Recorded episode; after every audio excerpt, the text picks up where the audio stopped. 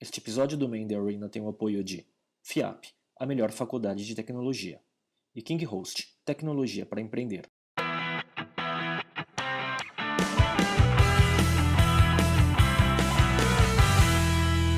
Olá, amigos. Esse é o Main The Arena, um videocast sobre empreendedorismo e cultura digital. Eu sou Léo Cuba. Eu sou Miguel Cavalcante. Hoje eu tenho a satisfação de ter com a gente aqui o Marcelo Tripoli, que é CEO da Sapient Nitro Brasil. Muito bom ter você. Obrigado por aceitar o nosso convite. Prazer, é um prazer estar aqui com vocês, poder compartilhar histórias aí de muito tempo no mercado. Né? A gente se sente até um pouco velhinho nessa situação e poder dividir um pouco do que a gente tem vivido no mercado tão em ebulição quanto o nosso. Você tem bastante tempo de internet, isso né, é um negócio muito bacana, viver várias ondas e tal. Conta um pouco dessa história até aqui, assim, o que, que, que mais marcou, por onde você passou, o que, que você acha mais relevante contar para gente? Tem uma história bastante interessante, que é como que eu entrei nessa área de internet, de comunicação, de agência. Quando eu era pequeno, eu sempre tive o desejo de ser médico, né? não sei porquê, não tenho menor... Já tentei até perguntar para o terapeuta da onde veio essa, esse desejo enrustido e nunca consegui colocar isso para fora, esse negócio de ser médico, de trabalhar com medicina. Mas eu sempre fui aquele geekzinho da casa, né? Sempre gostei de configurar o videocassete. Meu, meu pai ganhou um MSX em 86, e o MSX na época ele era um computador que ele vinha com drive de fita cassete, porque o drive, porque o disco de o disquete de 5 e 1 quarto, que é o que a evolução da fita cassete, ele era muito caro. Então a fita cassete era um processo mais barato, né? E aí a fita cassete tinha uma característica que quando você conseguia dar um, quando você ia rodar um programa no MSX, você tinha que colocar a fita cassete e dar um play e esperar o loading do programa, que demorava 30, 40 minutos. E tinha uma questão do volume do, do player de fita cassete, que não estava ajustado. Depois de 30 minutos eu descobri que não rodou o programa. Mas eu adorava aquilo, era uma paixão muito grande, tipo, de mexer, de ver as coisas funcionando, de ver o equipamento físico acontecendo. Mas, ao mesmo tempo, minhas notas de exatas eram péssimas. Eu sempre fui muito mal em matemática, física. É, então, assim, era uma dicotomia na cabeça dos meus pais que eu nunca podia, eu nunca podia ser um engenheiro. Porque como é que pode, né, um engenheiro que vai mal em que não gosta de matemática, que vai mal em matemática? E aí, obviamente, essa questão de medicina era aquela coisa de infância, querer ser astronauta, médico, nunca foi para frente. Engenheiro não podia ser, porque tinha essa, esse problema. Então, como, como conciliar um gosto pela inovação, pela tecnologia, pelo futuro, ao mesmo tempo com uma pessoa que gosta mais de humanas, gosta de conversar, é, gosta de estar em contato com outras pessoas, gosta de entender um pouco mais o lado humano. E aí eu, eu fui trabalhar, fiz um estágio quando eu estava no colegial, numa empresa chamada Cybermind. Um amigo meu trabalhava nessa empresa. E essa, o que, que fazia a Cybermind? Ela fazia quiosques multimídia. Então ela fazia para ponto de venda normalmente, era feito isso. O Unilever era um dos clientes naquela época, aí você tinha uns botões de toque, os CD-ROMs e tudo mais. Eu fiquei seis meses e fiquei alucinado. Falei, é isso que eu quero para minha vida. E aí, como todo jovem, ansioso, né, que quer tudo para ontem, acha que vai dominar o mundo com dois passos, eu saí da Cybermind depois de seis meses e montei a minha primeira empresa com 17 anos, que chamava MTM. É, Marcelo Tripoli Moraes, super original o nome, né? super criativo. O, o, último M era o quê? Moraes. Moraes é. e, e, eu nunca usei profissionalmente o nome Moraes, porque, porque é um nome muito comum, né? Então, eu sempre usei Marcelo Tripoli. Então, é engraçado que meu e-mail é Marcelo Tripoli, mas Sempre que eu vou num hotel, até hoje, quando, quando foi feita uma reserva de hotel para mim e ia colocar no e-mail Marcelo Trípoli, só que meu documento vai com Marcelo Moraes, meus pacotes da Amazon nunca chegam no lugar. Porque, tipo, o e-mail não bate com o endereço que está no cadastro do hotel. Então eu comecei essa empresa com 17 anos, movido por essa vontade de fazer alguma coisa que tivesse na intersecção da tecnologia com a comunicação. Aí depois de muitos anos, né, você vê o Steve Jobs falando isso na biografia dele, né, que é o grande mérito da Apple, o grande mérito do, do trabalho do Steve Jobs era estar na, na congruência, né? Tudo faz sentido. Sim. Mas na época que eu comecei a empresa, com 17 anos, não tinha a menor ideia do que fazer. E, e, essa primeira empresa, qual, qual que foi a MTM, né? Eu até estava falando antes da gravação com o Marcelo que ele não lembra, mas eu lembro de uma reunião que eu tive com ele quando ele tinha lá seus 18 anos. Eu achava que a MTM era Marcelo Tripoli Mídia, alguma coisa assim. Né? mas, é, e como foi o destino dessa primeira empresa? Como, como, como foi a história? Então, a MTM, é, ela nasceu no momento onde a internet começava, no Brasil tinha começado a fazer dois anos, né? a gente teve a primeira conexão da Embratel oficialmente liberada para pessoas físicas e não universidades em 96 para 97, muito experimental ainda, acho que em 97 para 98 isso começou a ser aberto mais, e as BBS, que eram um grande player na época de comunicação via modem, faziam a ponte com a internet, ou você conectava uma BBS que disponibilizava algum serviço como o e-mail, por exemplo, e estava começando na época. E, então era muito trabalho que a gente fazia de multimídia mesmo, ou seja, o trabalho que eu aprendi no estágio que eu fiz de seis meses era, era um pouco do trabalho. E eu lembro muito bem que o primeiro cliente que, que eu fiz um projeto, eu tinha que apresentar para o cliente.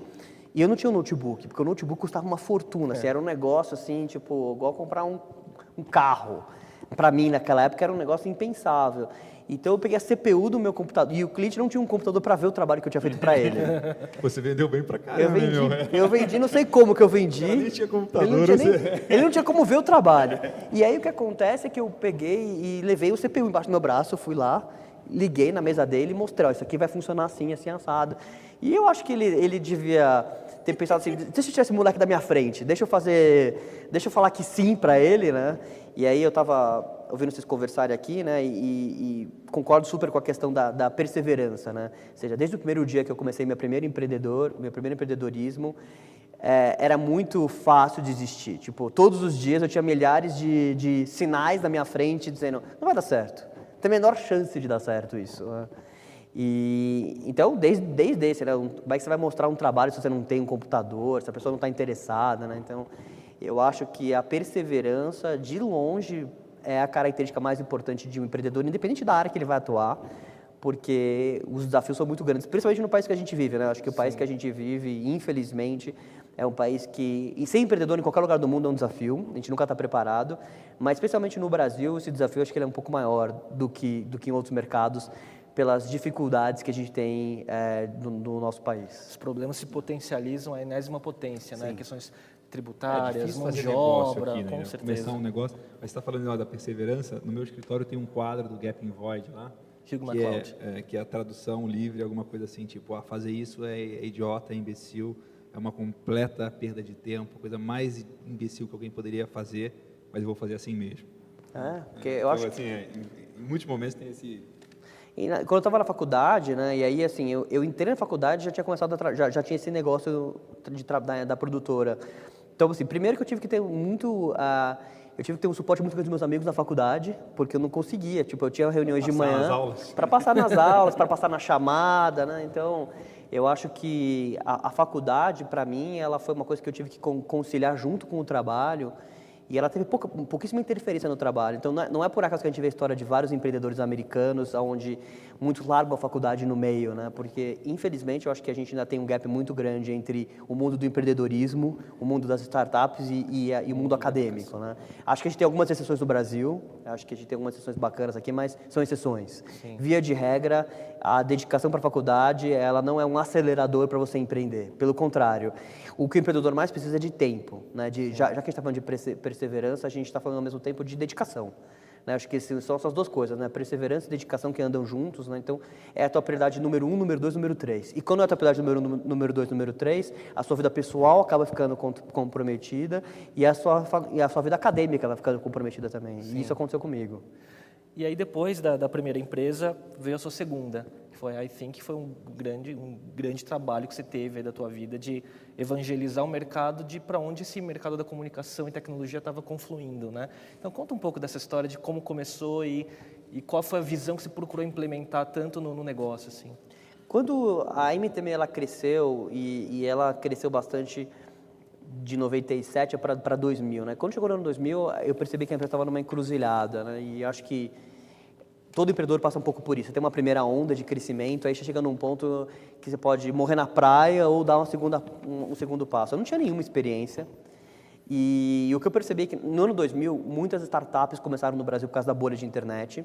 Então eu comecei a perder gente. Eu, comecei a tipo, não ter a menor condição de competir em salários para manter. Eu tinha uma equipe na época de 40 pessoas e não conseguia manter essas pessoas porque era só a minha proposta dos dias para ser sócios, ia ter IPOs, mil IPOs. IPO era um tipo IPO no, no almoço e IPO na janta. Uma moita sai três IPOs. Sai um monte de IPO, assim, mega, world domination, né?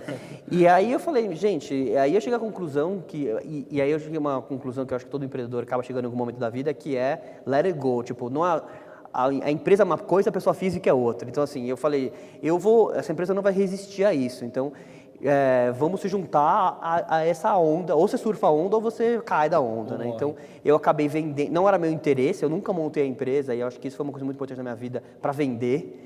Nunca fiz um business plan que tinha uma data de saída ou uma estratégia de saída no começo. Sempre montei um negócio que tinha que ser sustentável e tinha que dar lucro do dia um, até porque não teve nem investimento. A MTM nunca teve. O founding era minha mãe emprestando um quarto para mim começar a empresa. A empresa começou literalmente num quarto de casa antes de montar o primeiro escritório. E aí o, o que acabou acontecendo é que eu fui procurado por alguns investidores na época Tive ajuda de amigos meus que entendiam de finanças, porque eu não sabia nem fazer, nem sabia o que era um valuation, como fazer uma, um business plan de uma empresa. Era, era um negócio totalmente empírico. E aí eu acabei vendendo essa empresa para o grupo Cemex, que é um grupo mexicano, que é um dos maiores grupos do mundo, uma holding que tinha criado uma empresa chamada CX Network para investir na América Latina. E essa empresa, ela comprou a MLab, que era a maior agência digital naquela época, e comprou a MTM e juntou tudo e formou a, o que eles chamavam de Neores, que era uma consultoria para a América Latina. Então eu passei dois anos da minha vida e os anos é, metade do ano 2000 até o, até o começo em 2002, dois anos como funcionário dessa dessa operação que tinha absorvido a, a, a MTM e, e como e, e, e foi eu brinco que foi meu MBA, assim, tipo, eu brinco que a, a, minha, a, minha, eu tive uma maturidade muito grande durante esses dois anos, porque os meus dois chefes, e era a primeira vez que eu tinha um chefe na minha vida, eram um ex-McKinsey e um, um, um ex-BCG. Então eles me ensinaram muito, muito do mercado de consultoria, porque o objetivo da MTM, que virou Neores, era ser uma consultoria, era uma empresa de estratégia, uhum. uma empresa que ia ajudar as empresas a entrar na nova economia. Essa era a pretensão. Tanto é que a gente olhava naquele momento e o nosso benchmark eram empresas americanas como a Sapient. Então eu olhava a Sapient naquele momento e falava, nossa, um dia eu quero ser a Sapient. Porque era a empresa referência para a gente nessa nova economia. Um novo tipo de consultoria, né? e a gente até brincava, enquanto tá todo mundo na corrida do ouro, a gente quer vender paz e picaretas. né? Então, tipo, era um outro jeito de, de pegar a onda da nova economia. E aí, obviamente, que depois de dois anos, naquela época, todo o business plan ele, ele era baseado em premissas extremamente otimistas. Né? Então, eram business plans totalmente fantasiosos, onde a, a, realidade do business plan não batia a realidade do mercado. Então, o negócio da Neores não funcionou. Ela existe até hoje, mas ela, ela acabou tendo que se reinventar totalmente. E a reinvenção dela, ela deixou de ser consultora e passou a ser uma empresa de implementação de SAP. E quando eu percebi que isso aconteceu, eu falei, não quero na minha vida trabalhar implementando não SAP. essa consultoria você, né? que eu fazer, nada né? contra, mas eu não queria isso para mim. Então, eu saí no momento que meu contrato venceu, eu tinha um não compete. E quando venceu meu contrato, em, em abril de 2002, de 2002 eu saí para montar a iThink. E aí foi muito bacana, porque a iThink nasceu já com, com cinco anos de aprendizado. É, alguns da MTM e, e dentro da própria Neores. Né? E, e, aí eu percebi que existia uma oportunidade de mercado, isso há, há 10 anos atrás, e essa oportunidade de mercado ela era uma oportunidade baseada de que as empresas digitais, na época as agências digitais, as produtoras digitais, elas eram muito táticas. Então, elas, na verdade, elas prestavam um serviço para o cliente que era um serviço muito operacional uhum. e que não tinha ninguém falando com esse cliente de uma forma mais estratégica, de business, né? e tentando traduzir o mundo digital para o negócio daquela empresa. As consultorias de alta gestão, naquele momento, elas diziam que faziam, mas elas não faziam na prática, até porque os executivos que estavam ali, os principals dessas consultorias, eles não, não tinham experiência com isso. Então existia uma oportunidade de mercado. E elas eram muito caras também. Então aquele empreendedor que não podia pagar um ticket de uma McKinsey, ele não tinha opção. Eu, ele não tinha nenhuma opção, ele ficava meio sem opção para ter alguém para ser um advisor dele. Então a iThink chama, chamava iThink porque a ideia era ser um Internet Think. Um, a ideia era fazer, entrar com pensar e não só com executar. E ela nasceu desse jeito, obviamente que como todo empreendedor, é, e eu digo para todo mundo que o lance do empreendedor é você se, adaptar e alterar a sua rota ao longo do, ao longo do curso. Né? Então, a questão do Charles Darwin, para mim, é perfeita, que é o que mais importa é a adaptabilidade, mais se você é mais maior, se você é maior ou, ou menor, mais forte, é a adaptação. Então a gente percebeu claramente que o mercado brasileiro, isso naquela época, hoje, até hoje acontece isso, mas naquela época era muito forte, não pagava, não pagava por planejamento e por estratégia. Né? A, gente, a cultura empresarial no Brasil é uma cultura muito de que estratégia é pré-venda e que você paga pela execução. Então quando a gente falou que a gente era uma consultoria, de, de uma consultoria digital que ia vender um, uma, um PPT e a gente ia entregar só um PPT e a nossa ideia original era essa, não era fazer nada, não era fazer criação mídia, nada, os clientes falavam, não quero, eu quero, eu, eu adoro o teu jeito de pensar, eu Mas a adoro minha verba as é pagar ideias. outra coisa. Exatamente. Eu quero que você, eu quero que você pense, mas eu quero que você ponha na rua. Eu não quero que você me dê só um caminho, eu quero que você execute o caminho. E isso então, depois de um ano de fundar, de fundar a iFink, a gente foi obrigado a mudar um pouco e foi obrigado a virar uma agência digital full service, mas sempre mantendo o diferencial dessa agência digital full service na área do planejamento. Né? Então, então, eu acho que isso que toda empresa tem que ter, que é qual é o seu diferencial? Tudo bem, você pode fazer um monte de coisa que os outros fazem, mas alguma coisa você tem que fazer muito melhor que as outras. Ou ser percebido pelo mercado como fazer muito melhor que as outras, para você conseguir se diferenciar no mercado muito competitivo como esse. É muito legal esse, esse, esse processo e isso é muito é muito di- difícil mesmo de você vender a estratégia, né? Tipo, acaba que eu já vi várias vezes você fala assim, não, eu tipo eu vendo estratégia, mas eu cobro em outra coisa. Né? Eu cobro em Acaba- mídia, né? Você cobra em algum outro formato, né? Alguma outra coisa. É difícil porque é uma coisa intangível, na, na verdade. É uma coisa intangível e é uma coisa que a estratégia em si, se ela não for executada depois, ela não tem valor nenhum. Então tem dois problemas na cabeça do cliente, né? Primeiro que é intangível, estou pagando pelo quê? né? E segundo que é, tudo bem, se você fizer uma estratégia para mim e eu pôr isso, isso não virar ação na prática, ela não tem valor nenhum. É, por outro lado, ela deveria ser muito valorizada pelo, pelo cliente, porque é aí que você, na verdade, consegue ter um salto de inovação, de produtividade, de resultado de vendas. Porque a execução sem a estratégia, na verdade, ela, ela, é- ela pode ser mais do mesmo. Né? E o que a gente vê no nosso mercado é impressionante, mesmo depois de muitos anos do mercado, o mercado digital tem 15 anos no Brasil, é super, já, já viveu muita história, apesar de ser um mercado novo, já tem um legado. Né? Você vê ainda muito, muito pedido, muito briefing que chega na agência, que chega na, na, na minha agência hoje, é, fazer um aplicativo, fazer um viral. A gente fala, como assim? então, assim, ainda, a gente ainda está no mercado que precisa amadurecer muito, Educar no sentido muito, de né? saber até o que pedir. Tem caso do cara fala assim, ah, eu fiz um viral, né? Aí você olha um vídeo, tipo, mas qual que é a viralidade desse vídeo? É zero, ninguém, É. o cara assiste ele não passa para ninguém, né? Então, é... agora, até fiquei curioso desse processo de 10 anos, assim, o que que, o que você lembra com mais carinho, mais satisfação desses 10 anos, tipo, de alguma coisa que vocês fizeram, assim, tipo, ah, a gente entregou tal coisa que a gente acha muito, achou muito bacana, assim, tipo, o que que... Olha, lembra? o que eu acho que é uma coisa que para a gente foi um marco muito importante na empresa é, foi a gente ter conseguido mudar a cultura dos nossos clientes, que é uma coisa muito difícil, né? até um pouco pretencioso para uma empresa nacional pequena trabalhar como, por exemplo, com uma empresa como a Johnson Johnson, uma multinacional com 100 anos de história, gigantesca, uma empresa gigante no Brasil, e você conseguir contribuir com o processo de mudança de cultura interna dessa empresa, para ela mudar o jeito que ela pensa a comunicação, realmente, eu, eu, e- e- É um feito. é, isso é, uma, é o que eu mais me orgulho do, do, do tra- do trabalho que a gente fez. Mais do que um projeto específico, foi a gente ter trazido para a gente uma responsabilidade de aculturamento do mercado. Foi a gente ter descoberto que o mercado, que a gente não ia crescer se a gente não conseguisse mudar o mercado. Então a gente, a gente na verdade percebeu que a gente precisava criar um mercado. E então a gente puxou de- desde o começo e eu particularmente sempre dediquei um tempo muito grande nesse trabalho de evangelização do mercado. Escrevendo artigos, dando palestra, viajei muito fazendo isso, fazendo um trabalho realmente de mostrar um pouco o, cam o caminho das pedras e não ser um guru, porque eu acho esse negócio de guru muito complicado, né? Não- a gente não sabe nem o que vai acontecer amanhã, né? Tipo, eu, eu, eu casei três dias depois do 11 de setembro. Então, assim, você nunca sabe o que vai acontecer. Tipo, o mundo é muito instável, né? A sociedade líquida que a gente fala, que a gente vive hoje. Mas você saber fazer as perguntas certas. Eu acho que o grande lance que, é, que, que a gente evoluiu muito na iFin, que ajudou muito clientes, é, é, é fazer o cliente se questionar. É dar uma de terapeuta ali, falar, não, você já se perguntou isso? Você já se perguntou aquilo? Você já se perguntou aquilo outro? Então, muito mais do que dar uma resposta pronta ou uma forma, faça desse jeito que vai dar certo. Que eu, eu não acredito nisso, nunca acreditei. É você questionar. É você fazer uma- um questionamento do, do, do, do- do status quo. E você está falando muito desse negócio do papel de evangelizar o mercado, né? E, e, assim você foi o prim... acho que na figura tanto na iThink como o Marcelo, né? Você foi o primeiro a falar muito sobre eh, brand utility, por exemplo, no Brasil, né? Então a marca provendo conteúdo, serviço, entretenimento e tal. E aí depois que você levantou a bandeira, muitos outros vieram, né? Então como você vê essa questão do amadurecimento do mercado brasileiro? Quando a gente olha também para o mercado lá fora, né? Você vê grandes agências como a RGA, a KKA, tal, fazendo trabalhos fantásticos, né? E a gente olha para o Brasil ainda falta um pouco também de, de cultura e de investimento, que o dinheiro está lá, né? Só que tem que migrar um pouco mais para esse mundo digital, né? Como você vê tudo isso aqui? Eu acho que o Brasil tem um desafio muito grande, que o Brasil ele, ele tem uma, uma dinâmica de comunicação muito particular, né? Para explicar para explicar para os gringos que eu lido no dia a dia, eu falo, olha, o Brasil é uma jabuticaba. Não tem jabuticaba, tem tem vários tem, tem, tem, tem vários berries no seu no seu mundo, mas esse não tem. Só tem no Brasil jabuticaba.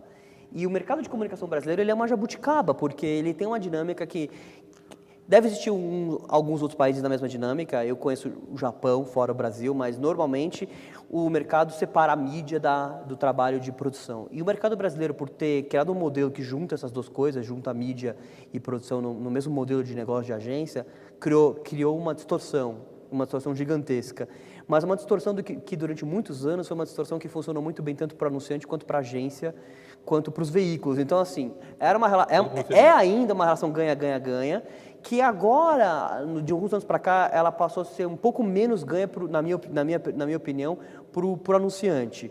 Para o veículo e para a agência, ela continua sendo muito ganha. Você pega as networks globais, é, as agências brasileiras, elas estão as que têm as melhores margens do mundo. Assim, tipo, você, vai, você vê o resultado financeiro de qualquer network global que está em vários mercados, que você pode comparar mercado com outro, e o EBITDA das agências brasileiras é superior a qualquer outro. Então, assim, é um negócio ótimo para a agência, um negócio ótimo para o veículo. E um negócio muito bom para os anunciantes, sempre foi. Agora, come, os anunciantes começam a perceber que talvez essa fórmula, que funcionou muito bem nos últimos 50 anos, precise ser revisitada não ser jogada no lixo de uma hora para outra, mas precisa sofrer ajustes, precisa sofrer uma evolução. E eu acho que, mas eu acho que para a inovação da comunicação, ela, essa fórmula ela realmente funciona contra. Sim. E ela freia a inovação, porque toda inovação tem risco. Então por que, que eu vou trocar o certo pelo duvidoso, sendo que o certo dá tão certo? E sendo que o duvidoso é tão duvidoso. Sim. Então, no, acho que no mundo inteiro você tem o certo pelo duvidoso, mas no Brasil o certo sempre foi mais certo e o duvidoso sempre foi mais duvidoso. Legal isso. E, e, e, o que, que você acha, assim, especificamente no mercado de tecnologia e no mercado de digital, é, qual a tendência que a gente está seguindo? Que, qual é o futuro que você vê aqui no Brasil e em que prazo? Como, como você enxerga o mercado se transformando? É, eu acho assim, eu acho que toda mudança está acontecendo e vai acontecer por causa da mudança de comportamento do consumidor. Eu acho que se o consumidor não muda, nada muda no, mercado de comunicação. Afinal de contas, o, as marcas querem, elas só fazem o que elas fazem para vender produto. No final das contas, não tem nenhuma marca faz nada na vida dela com outro objetivo a não ser market share, aumento do ticket, já objetivo, isso é um negócio, né? E muitas vezes as pessoas confundem e acham algum objetivo e acham errado uma marca colocar como primeiro objetivo a venda. É, é o business, a gente vive no mundo capitalista. Então, eu acho que conforme os hábitos do consumidor têm se intensificado na mudança, eu acho que tem obrigado as marcas e aí, e aí as marcas acabam arrastando toda a indústria. Então, o ecossistema de comunicação, a pressão, na minha visão, começa no consumidor, o consumidor transfere isso para, para o anunciante, o anunciante transfere isso para os seus fornecedores. É, essa curva, ela varia de indústria para indústria, e ela varia de acordo com o perfil da empresa, mais conservadora ou menos conservadora, mas ela acontece uma hora a outra. É engraçado que a gente consegue olhar hoje a dinâmica do mercado e com, é, eu, eu, brinco que a gente tem uma bola de cristal no Brasil, porque você olha alguns mercados mais maduros, como o mercado americano, e você olha o que está acontecendo lá e você vê que daqui a um tempo chega no Brasil. Você não sabe precisar o tempo, o Delta T ninguém sabe, mas é muito fácil de ver que a tendência do mobile vai chegar aqui como chegou lá fora, a tendência do social chegou aqui como chegou lá fora antes. Então, assim, você tem sempre essas ondas que começam e depois vêm para cá, né? O que acontece é que o Brasil, como ele, na verdade, ele entrou depois em algumas coisas, ele tem um leapfrog de algumas tecnologias, né? Então, é, talvez a penetração de TV a cabo no Brasil nunca seja tão grande quanto é nos Estados Unidos, uhum. porque se você todo mundo tem 4G, por Já exemplo, você não precisa mais disso, né? Então, eu e agora eu acho que a que a grande revolução que a gente vai que a gente vai ver nos próximos anos, ela vai, elas vão estar em duas coisas. Elas vão estar na, na pequena tela, que é a tela individual no bolso da gente, que a gente pode chamar do que a gente quiser, de smartphone, qualquer coisa assim, e na tela grande, que é a tela social da casa das pessoas. Então, eu acho que a partir do momento que, que a conexão de verdade, banda larga de verdade, wireless, for abrangente, for ambiguous no Brasil inteiro, é, não for uma coisa de nicho e que funciona às vezes, às vezes não funciona, a hora que isso acontecer de verdade, eu acho que a gente vai realmente ter uma, uma mudança de paradigma muito forte. Um salto. Né? Um salto, porque é, você aí vai ter realmente uma possibilidade de ligar a TV da sua casa e acessar qualquer conteúdo. Então, o monopólio de frequência, o monopólio de emissoras, o monopólio que a gente tem não vai mais fazer sentido e a concorrência ela vai ser uma concorrência muito mais fragmentada. Eu acho que, de certa forma, a gente deve viver isso num nicho pequeno, né? Quando você tem uma, uma Smart TV, um Apple TV, que Sim. você vê o conteúdo sob demanda, como Sim. você quer, mas isso vai massificar, né? Isso que vai acontecer, né? Eu acho que... E eu acho que o brasileiro tem uma característica que ele, ele, é ele aceita muito rápido a tecnologia. Então, eu acho que essa é a vantagem que a gente tem comparado com outros povos. Apesar de aqui ser muito caro, eu acho que o que previne o brasileiro de, de, de aceitar mais é o custo da tecnologia.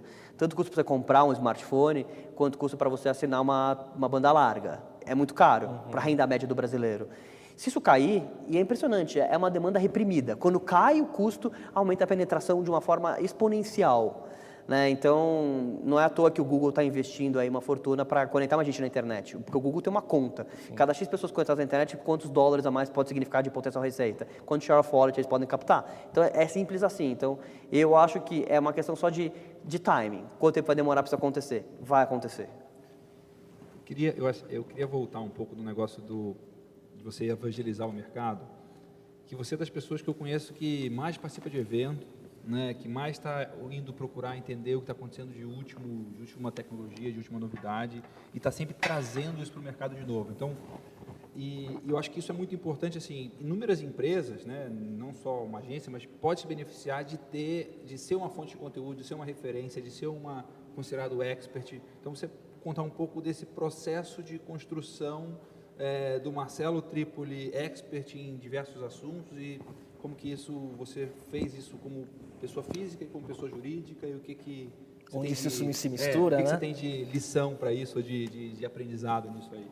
É, eu acho que a gente vive num momento muito interessante do mundo hoje, onde as ferramentas de distribuição de conteúdo elas são abundantes. Né? Então, há 20 anos atrás, 30 anos atrás, se você quisesse ser uma pessoa que ia, ia ser um gerador de conteúdo, você precisava ser amigo de um jornalista, para você virar um articulista de um jornal era super complicado.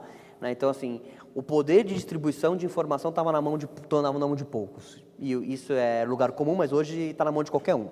A partir do momento, momento que está na mão de qualquer um, você tem que fazer uma outra pergunta que é, você está realmente disposto a dedicar o seu tempo para fazer isso? Porque assim, eu vejo muita gente é que já, já cruzou meu caminho lá na agência, falando, não, que legal que você faz. Fala, mas você está disposto a trocar o seu domingo à tarde, em vez Quer de você, né, em vez de você ir lá no cinema, né, né, tá com a família, né? Faustão, né? É, em vez de ficar não, vendo... tá com a família, né? Então, assim, é um sacrifício pessoal gigante, assim. Eu sou uma pessoa, por exemplo, eu tenho vários amigos jornalistas, eu, eu virei amigo de vários jornalistas e eles falam, Marcelo, você é o cara mais acessível que eu conheço.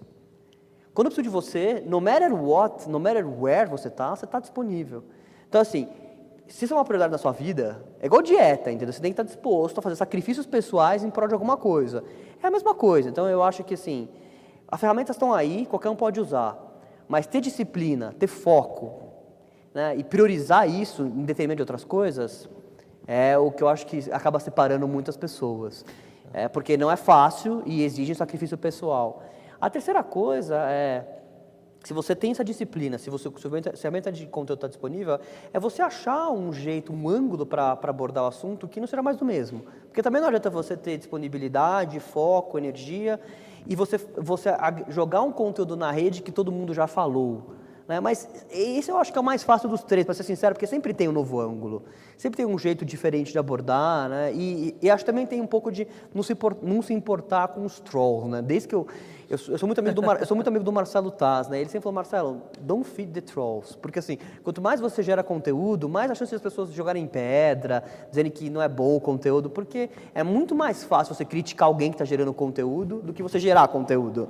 Né? Então, assim, eu, eu, preciso, eu, eu sempre precisei desconsiderar isso, entendeu? Porque se você, se você entrar numa pilha de, de levar em consideração isso, você acaba parando, né? você desmotiva. Nossa, estou aqui fazendo um artigo, eu estou aqui gravando um vídeo, e nego vai falar mal, vai falar que não concorda com nada, não vou mais fazer. Eu já vi gente parando por causa disso. Ainda mais alguém como você que está levantando a bandeira do novo, né? Sim. De para onde o mundo está indo, Sim. né? Então é difícil, Meus amigos sempre falam que eu sou meio Don Quixote, assim, sabe? Tipo, porque não é, ainda mais no mercado, e nosso mercado é meio tabu, né? Tem, é um mercado que tem muitos assuntos tabus, e acho que tem uma coisa também que é a cultura do brasileiro, né? A cultura do brasileiro, normalmente, é uma cultura de não, não levantar o, o contraditório, né? E se você levanta o contraditório, se você tem uma opinião diferente, é, é, é facilmente você taxado como chato. Olha o cara que é o chato, mala, que tá falando um negócio, que, que não concorda, que... Se eu discordo de você é uma coisa pessoal, né? Então, É pessoal. amigos não ficam contra mim, né? É um negócio... É um país de muita paixão, né? Paixão de futebol, tá? e essa paixão vira dinâmica corporativa também. Então, então assim, você tem que estar com a cabeça muito tranquila e, e- e checar na sua listinha ali todas as coisas para conseguir passar por, essa, por isso. É, e sucesso incomoda também, tem outras questões de cultura né, Sim. no Brasil que, que são Sim. complexas. Né? E aí, voltando é, na história da iThink, né, por tudo isso que vocês pas- passaram, aconteceu de novo, né? Uma nova venda, né? Então, como é que foi esse processo e o que, que foi de diferente dessa vez para você? Foi muito diferente da primeira vez, porque nada como 10 anos fazem na sua cabeça de experiência, né? Ou seja, eu acho que meu pai sempre fala, o mundo perfeito seria um corpo de 20 com a cabeça de 50, 40, mas isso é ainda é impossível, Mas você gasta né? seu corpo para ter a cabeça de, de, de 50. Não é? As pessoas. Então, é assim, no, no- no nosso caso, né, a gente cresceu muito, né, se tornou uma das maiores agências digitais independentes do mercado. E como o mercado digital é o mercado que mais cresce dentro do mercado de comunicação, a gente passou a ser assediado por todos os, todos os players globais. Né? E muita gente falou que a gente perdeu time. Eu escutei muito isso nos últimos três anos. Ah, vocês não venderam na hora, perderam o timing. É, porque a gente realmente foi, acho que, é uma das últimas agências que tinha um porte muito grande a vender, a fazer um negócio. E a gente sempre teve muito claro que o nosso negócio, não, a gente não montou um business para vender. Então, se a gente montou um business para vender, o business continuava lucrativo e continuava crescendo, a gente achava que a gente não tinha porquê fazer uma venda a qualquer preço. Por outro lado, a gente percebia que o nosso mercado era um mercado que estava que, que devagarzinho está se consolidando. Ele ele é um mercado muito pouco consolidado. Você pega provavelmente as 10 principais agências digitais, elas não devem ter nem 30% do mercado. É um mercado ainda muito pulverizado.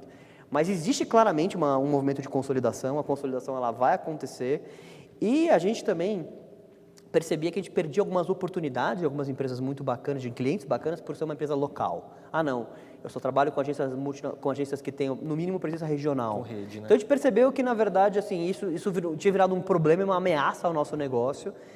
E, mas a gente não queria fechar um negócio a qualquer jeito. Então a gente, durante dois anos, recebeu proposta de todas as principais, as cinco principais networks que existem no mundo, propuseram a compra da, da iThink, com propostas formais. Né? E aí a gente tomou uma decisão. A primeira decisão que eu acho muito sábia foi separar é, o sócio que estava tocando o negócio do sócio que quer, quer negociar com o investidor.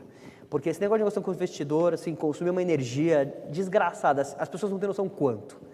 Assim, ninguém que não passou por isso imagina o tempo que isso toma e o foco que isso traz. Então, assim, felizmente a gente sentou, eu e o meu sócio principal, que é o Luiz Trindade, e a gente falou, olha, Luiz, você vai cuidar da venda da agência e eu vou cuidar da agência. Dos Porque senão- clientes, dos- Eu vou cuidar dos clientes, porque senão a gente não vai ter o que vender. Não quebra a empresa. É, né? E eu já, e eu, e eu vejo, já vi histórias dessa de o cara pôr toda a energia dele numa negociação que não dá certo. E, e existem empresas que compram agências e compram qualquer negócio que acabam se aproveitando dessa situação. Que é, a negociação dura tanto que o valor do business diminui porque e aí você paga mais barato. Infelizmente, é, existe esse tipo de coisa, né? Então, assim, a gente decidiu e, e a gente está ali com a agência forte no dia a dia crescendo, deixou a gente muito forte na negociação com os, com os, com os potenciais sócios. Não, você precisa baixar, você precisa aceitar, não precisa aceitar nada, não quero e ponto final. Então a gente conseguiu manter isso, porque a gente tinha dois tracks separados. Meu sócio ficou durante um ano e meio, só fazia isso, não fazia mais nada no dia dele. Advogado, assessor financeiro, é, reuniões. E milhares de reuniões. E aí, de todas as propostas que a gente recebeu, a gente recebeu uma, a gente recebeu uma visita da Sapient para conhecer a gente, né? E, e, e aí eu lembrei daquela história que eu falei para vocês no começo, que quando eu montei a primeira empresa, gostava e, eu achava a Sapient, falava, não, a Sapient fez o IG, né? A Sapient foi a gente, a Sapient, construiu o primeiro portal do IG no Brasil, e o Amélia. Os dois principais projetos da Sapient na época da bolha foram esses dois. E eu via, e uma vez, e uma vez eu estava com uma pessoa que tinha feito o projeto da, que tinha trabalhado no Amélia junto com a Sapient, eu vi o blueprint de como que a Sapient desenhava a arquitetura de informação, e era um book de 100 páginas, falava, nossa, que animal, um dia eu quero trabalhar com os caras tão foda, que eu admiro. né? Eu acho muito legal você ter um sócio que você admira, que você fala, nossa, eu admiro esse cara. Não fiz um negócio financeiro só. E aí eu falei, nossa, seria realmente muito bacana se a gente conseguir fazer um negócio. E eu falei isso pra eles, primeira reunião, eles, cara, assim, seis americanos ali. Eu falei, olha, eu admiro o negócio de Honrados, né? vocês. Eu admiro o negócio de vocês, contei essa história, tudo, a gente vai ficar tudo felizes, né? E aí o nosso ser namoro. O nosso namoro demorou 13 meses. Da primeira reunião que eles foram lá na agência, que a gente apresentou, até, a gente, até o dia 16 de janeiro de 2013, onde a gente assinou o contrato e fez o announcement para o mercado, demoraram 13 meses. Muito sangue frio, muito tipo, vários momentos nesses três meses que a gente falou, meu, não vai fechar. Não vai fechar, desencana. Realmente dá uma novela, assim, a narrativa, né? É, tem reviravoltas, tem, tem a jornada do herói completa ali, né? O momento de inflexão, onde você fala, meu, ferrou tudo, mocinhos e bandidos, entendeu? E, e, mas a gente, desde o começo, a gente percebeu que a nossa cultura, a cultura da que os valores que a gente acredita eram muito parecidos com os valores deles. O que, o que fez a gente decidir pela Sapient, que não foi, de longe, a melhor proposta financeira que a gente recebeu, foi a, o fit foi a admiração mútua, os dois lados, eles deixaram claro que admiravam o outro. As pessoas que a gente ia trabalhar, é, o meu, o meu chefe hoje, que é o diretor de criação global da Sapient, vendeu a agência dele para a Sapient há seis anos atrás. E depois que acabou o earnout, ele ficou. Então, para mim, isso foi muito significativo. O cara vendeu, isso é muito ficou muito rico vendendo a agência dele e podia ter feito qualquer coisa da vida dele e resolveu ficar com o funcionário. Ele é um funcionário da empresa hoje. Então, isso para mim, falou, hum, é tem raro. alguma coisa é. aqui. É. Foi esse o principal motivo nosso. Muito legal. E tem alguma coisa assim de essa coisa de você ter dois sócios, um trabalhando no negócio, outro trabalhando na venda, acho que é, já ouvi em alguns casos, acho que é uma lição muito Toda boa. Toda startup, né? Quando tinha é. os, os, founders de startups de tecnologia, então você vê que é muito similar, né? O caminho, né? De, de negociação, né? Sim. Separa tudo, né? Mas tem mais alguma coisa que você gostaria de dar de aprendizado, talvez até da primeira venda, de que, que deu errado, de coisas que comum você ver de erro em outros casos de negociação? O que, que tem de. Porque isso é uma coisa assim. É universal, né? É universal Sim. e. Tipo, a pior coisa que tem é você vender errado, né? Tipo, Sim. Ah, eu acho, na verdade, que algumas lições que a gente teve na venda da agência e serve para outras vezes também é, primeiro, você tem que ser bem assessorado, assim faz toda a diferença do mundo quem está do teu lado te apoiando na, numa área que você não conhece na negociação. E no caso de agência especificamente, você está sempre negociando com alguém que sabe muito mais que você. Tipo, se você negocia com as networks, por exemplo, elas têm uma área de M&A. Elas fazem isso todas as vezes. então, assim, mais de 100 vezes. É né? muito desleal o processo, na minha opinião, porque é uma, é uma negociação de desiguais. O cara sabe que ele sabe o que você vai perguntar e sabe a resposta que ele vai dar. O medo que você tem. O contrato que ele tem para você é um contrato feito para favorecer ele, obviamente. E se você não tem um bom advogado, o contrato vai ser aquele. Então, assim, o contrato sempre começa 100% desfavorável ao empreendedor, porque a proposta do contrato é do comprador, normalmente. E não tem nada de errado nisso, o cara está defendendo os interesses dele. Ele também já teve problemas, o negócio para ele também é um negócio de risco. Então ele está fazendo o papel dele ali de colocar um hedge no contrato dele. Só que a, toda a negociação significa um equilíbrio entre as duas partes. Só que para você trazer equilíbrio, você trazer conhecimento e nivelar conhecimento. Então, assim, você está bem assessorado. E é assim, se você tem um sócio é, que faz parte do seu negócio, que é um sócio financeiro, parabéns para você. Eu recomendo todo mundo que tenha fortemente sócios que tenham um know-how, background de, de, finanças muito forte. Eu não tive essa sorte, nem eu nem meu sócio de área de finanças. Então a gente precisou de um assessor financeiro e de um assessor de um assessor jurídico. E faz toda a diferença na né, negociação. Faz toda a diferença na negociação para você estar seguro da decisão que você está tomando e para você não errar na decisão. Agora, mais do que isso, mais do que o assessor, que eu acho que é uma coisa importante, é você tem que saber o que você, o que você espera, a expectativa que você tem com a venda da empresa, com o seu sócio. E, e, você tem que estressar essas expectativas dos dois lados. Então, a gente, durante 13 meses, teve várias conversas, tipo, o que vocês querem aqui no Brasil? O que vocês querem com a gente? O que vocês querem globalmente? Eu visitei seis escritórios da Sapient antes de fechar o negócio. Porque eu queria ter certeza do que eu estava ouvindo aqui deles era o que acontecia mesmo. Então, eu viajei por conta da iFink, pagando os custos para seis escritórios da Sapient no mundo para conhecer, para investigar. Então, e, e, e, não tem que ter pressa. Tipo, a pressa é inimiga, é inimiga de um bom negócio. É, não sei quem falou recentemente para mim, eu tenho pressa, por isso eu vou devagar. É assim, isso. Alguém, alguém é falou. Isso.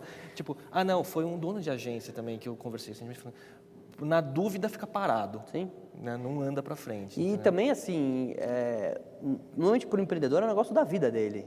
O cara está comprando, é mais um mais negócio. Um, ah. E para você estar tá vendendo é um negócio da sua vida. Ah. Tipo, muita, a maior parte das pessoas não, não é empreendedor serial, não vai montar uma porrada de negócio. O cara fez um negócio ali, ele tem um negócio. Aquele é o ativo que ele criou para a vida dele. Sim. Então, assim, tem realmente que tem que ter muita calma, muita calma nessa hora. E Marcelo, o que que, falando de coisas assim, o que, que vem pela frente? Qual, qual, como que você está vendo a Sapiens? Uh, qual, o que, que vocês estão empreendendo lá? Quais são as novidades que vocês estão olhando para Bom, a Sapient ela é a maior agência digital dos Estados Unidos. Né? A Sapient, a gente estava até falando isso antes de começar a gravação, que a Sapient tem muito low profile. E, e é um dos meus papéis mudar isso, porque hum. eu... não, eu não acredito muito em você fazer marketing, fazer propaganda para outros, fazer propaganda de você. Então, assim, eu, eu nunca fui low profile, I think nunca fui low profile, e, e, e um dos papéis que eu estou tentando... Deu certo pra caramba. E funcionou. É, mas, mas com conteúdo, né? Tendo o que falar, né? Não, é- isso é fundamental, Então. porque senão você, fala um- você vai falar só um eco que Sim. depois vai parar. E, então, a, a Sapient, na verdade, ela é a maior, quase ninguém sabe, mas ela é a maior, maior artista dos Estados Unidos, pelo Ad Age, terceira maior do mundo, uma empresa que faturou um bilhão de dólares globalmente, tem 10 mil funcionários. Então, ela é, uma empresa, ela é uma empresa que, em qualquer mercado que ela entra, ela quer buscar liderança, e no mercado brasileiro não vai ser diferente. né? Então, não é uma liderança a qualquer preço, mas a gente quer se posicionar aí é, entre aí as três maiores agências digitais do mercado brasileiro. Eu não diria nem só digitais, mas as três, maiores as, três, as três melhores e mais focadas prestadoras de serviço de comunicação do mercado brasileiro. E para isso a CP está investindo muito, investindo em contratação, investindo em processo, investindo em estruturar o negócio, porque ela, a Sapient sempre trabalha coisas muito sustentáveis. Então, assim, o mercado está aqui e não vai sair daqui. Então, não é para é o ano que vem necessariamente, mas é, é um projeto de longo prazo da companhia aqui. Então, eu, eu acho que a gente está fazendo um, esse ano um ano de transição. Para mim tem sido um aprendizado e diferente da primeira vez da outra empresa, porque agora, de, de fato, eu estou trabalhando numa, numa corporação global. A Neores era uma startup de corporação global. Agora eu trabalho numa, numa corporação que tem 20 anos, que tem 150 vice-presidentes. Então, assim, para mim está sendo um aprendizado e um desafio pessoal de sair de uma, de uma estrutura ágil, que se adaptava muito facilmente ao ambiente e tomava decisões muito rápidas, para uma estrutura que não toma decisões rápidas, que não é tão ágil, mas que tem muito knowledge, que tem muita gente eh, que pode fazer a É outro diferença. jogo, né? É outro jogo. E esse ano tem sido um ano de aprendizado para mim, de muita humildade, de aprender e de fazer uma transição no negócio. Então, provavelmente o mercado brasileiro vai sentir a Sapient, a Sapient Nitro em 2014 full, operando full no Brasil. Eu tenho um projeto pessoal, que é um projeto paralelo ao projeto da Sapient, que é escrever um livro que é tentar condensar e tornar atemporal, né? Porque tem uma, uma coisa que me incomoda um pouco aqui no mundo que a gente vive hoje, que se gera tanto conteúdo, o conteúdo meio descartável, né? Eu mesmo, tipo, precisei fazer um levantamento até para esse meu projeto de o que, que eu já escrevi. Não acho que eu escrevi tudo que eu escrevi, tudo que eu já publiquei de conteúdo. Os conteúdos, eles são, uf, desaparecem com os, com os bits. E, e eu quero escrever um livro, então, assim, a, e isso eu nem tinha falado publicamente ainda. Eu, eu, eu vou, já comecei esse projeto para fazer para o ano que vem. Legal. Muito legal, muito legal. É, esse negócio de escrever livro dá trabalho. E é bem mais difícil do que escrever 100 posts ou 200 posts, né? Não tem nem comparação, né? E Marcelo, para finalizar, assim, qual a nessa mais de uma década empreendendo, qual lição de empreendedorismo você gostaria de deixar para o público do videocast, que não é só o pessoal do, do mercado de comunicação, mas também de startups de tecnologia, venture capital e por aí vai. Olha, eu acho que uma lição que vale para qualquer empreendimento, de qualquer coisa, eu já falei várias coisas aqui, né, como perse- perseverança, foco, né, doação, né, e eu acho que isso, por mais que isso pareça meio que lugar comum, checklist de qualquer, de qualquer artigo de empreendedorismo, realmente faz a diferença. A, eu acho que a lição que eu posso falar um pouco, que não é uma lição, é mais uma, um entendimento que eu aprendi a duras penas aí durante muitos anos, é que a parte mais fácil do trabalho é a parte das ideias. Assim, esse lance de transpiração versus né, ideia é total verdade. Né? A gente pode ir, ir acabar a nossa gravação aqui, tomar um chopp e ter mil ideias. E não, eu desenho um guardanapo ali. Agora, o que eu vejo por aí de ideia mal executada, de empreendedores que vêm me procurar ou que eu acabo esbarrando, e você vê que a ideia era muito boa, mas ela foi muito mal executada. né? Então, eu, eu acho que muitas vezes o empreendedor brasileiro, como é muitas vezes, como a gente tem uma cultura muito de curto prazo e tudo mais, muitas vezes isso é levado para a execução das coisas e a execução é minimizada, ou seja, o, aquela parte do polish, né, que é né, você pegar um negócio que ele está 90% feito e os últimos 10% é o que faria toda a diferença para ele ser um bom produto ou um mau produto, você pula fora, porque você quer lançar logo, né? Então, outro dia eu tive com um empreendedor que chegou todo empolgado para mim, contando a ideia dele, e eu fiz quatro perguntas e o negócio do cara não ficou de pé na quarta pergunta. Ele nunca tinha se feito, porque ele estava tão... Então, eu acho que... Tão perto, né? Tão de perto, É, assim, tão assim, a ideia dele foi, puta Marcelo, obrigado, você me falou isso, eu não tinha parado para pensar.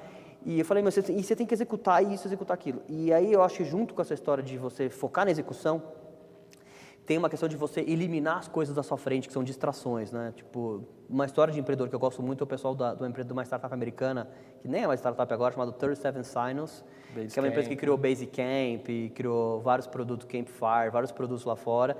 E ele escreveu dois livros, né? E um dos livros ele fala que o grande desafio é, é desistir de- das ideias. Né? Você tem 10 ideias ali para um produto e, e é- você, você tende a achar que quanto mais features o teu produto tem, melhor ele vai ser.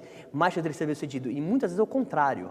Quanto mais features você põe, menor vai ser a dedicação que você vai ter para cada feature e, e, e- a experiência vai ser pior pra, daquele produto.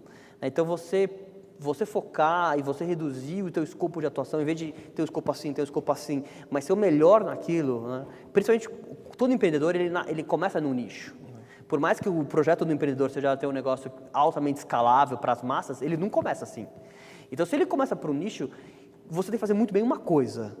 Se você quer fazer bem muitas coisas, você nunca vai conseguir. Vai se diluir demais, né? Você vai se diluir demais e você vai ser mais um. E aí você não vai se diferenciar. Engraçado que você está falando do, do pessoal da 37 Signals, porque é, só que na área de produto eles têm uma filosofia muito parecida com a sua, né? Porque eles eles fazem muito bem feito o negócio deles e, e e os fundadores são muito evangelizadores de mercado para falar de simplicidade, Sim. escrevendo livros e falando, palestrando, né? Jason Fried e David Hanson. Né? É, então, eu, eu acho que essa história é uma história muito bacana, porque eu acho que muitas vezes, na ânsia de fazer, o empreendedor ele não, não se preocupa tanto com a execução, ele minimiza a execução e, ao mesmo tempo, ele, ele tende a achar que por mais features ou por mais recursos ali, vai fazer o produto ficar melhor e muitas vezes o contrário. Legal. Bom, É muito bom. Puxa vida. É isso aí, Marcelo. Obrigado pela sua presença. Acho que tem muita história aqui que acho que não foi contada em nenhum outro programa É ou nenhuma outra é entrevista verdade. sua. E agradecer. Pessoal, a gente volta na... Muito obrigado e a gente vai te chamar de novo para você vir contar quando você lançar o livro. Vai ser no Claro. final do ano que vem, é isso? Vai ser no final do ano que vem. Eu agradeço o convite de vocês. Eu parabenizo vocês pela iniciativa de, de, de um, de um conteúdo voltado para essa área, porque eu acho que tem. Eu, eu queria muito, quando eu comecei a empreender, ter um videocast como esse para poder assistir e tudo mais. Então, eu realmente acho que é, esse tipo de conteúdo é extremamente relevante para o nosso mercado. Parabéns. Obrigado, Marcelo. Obrigado. A gente volta Muito no bom. próximo episódio. Tchau, pessoal.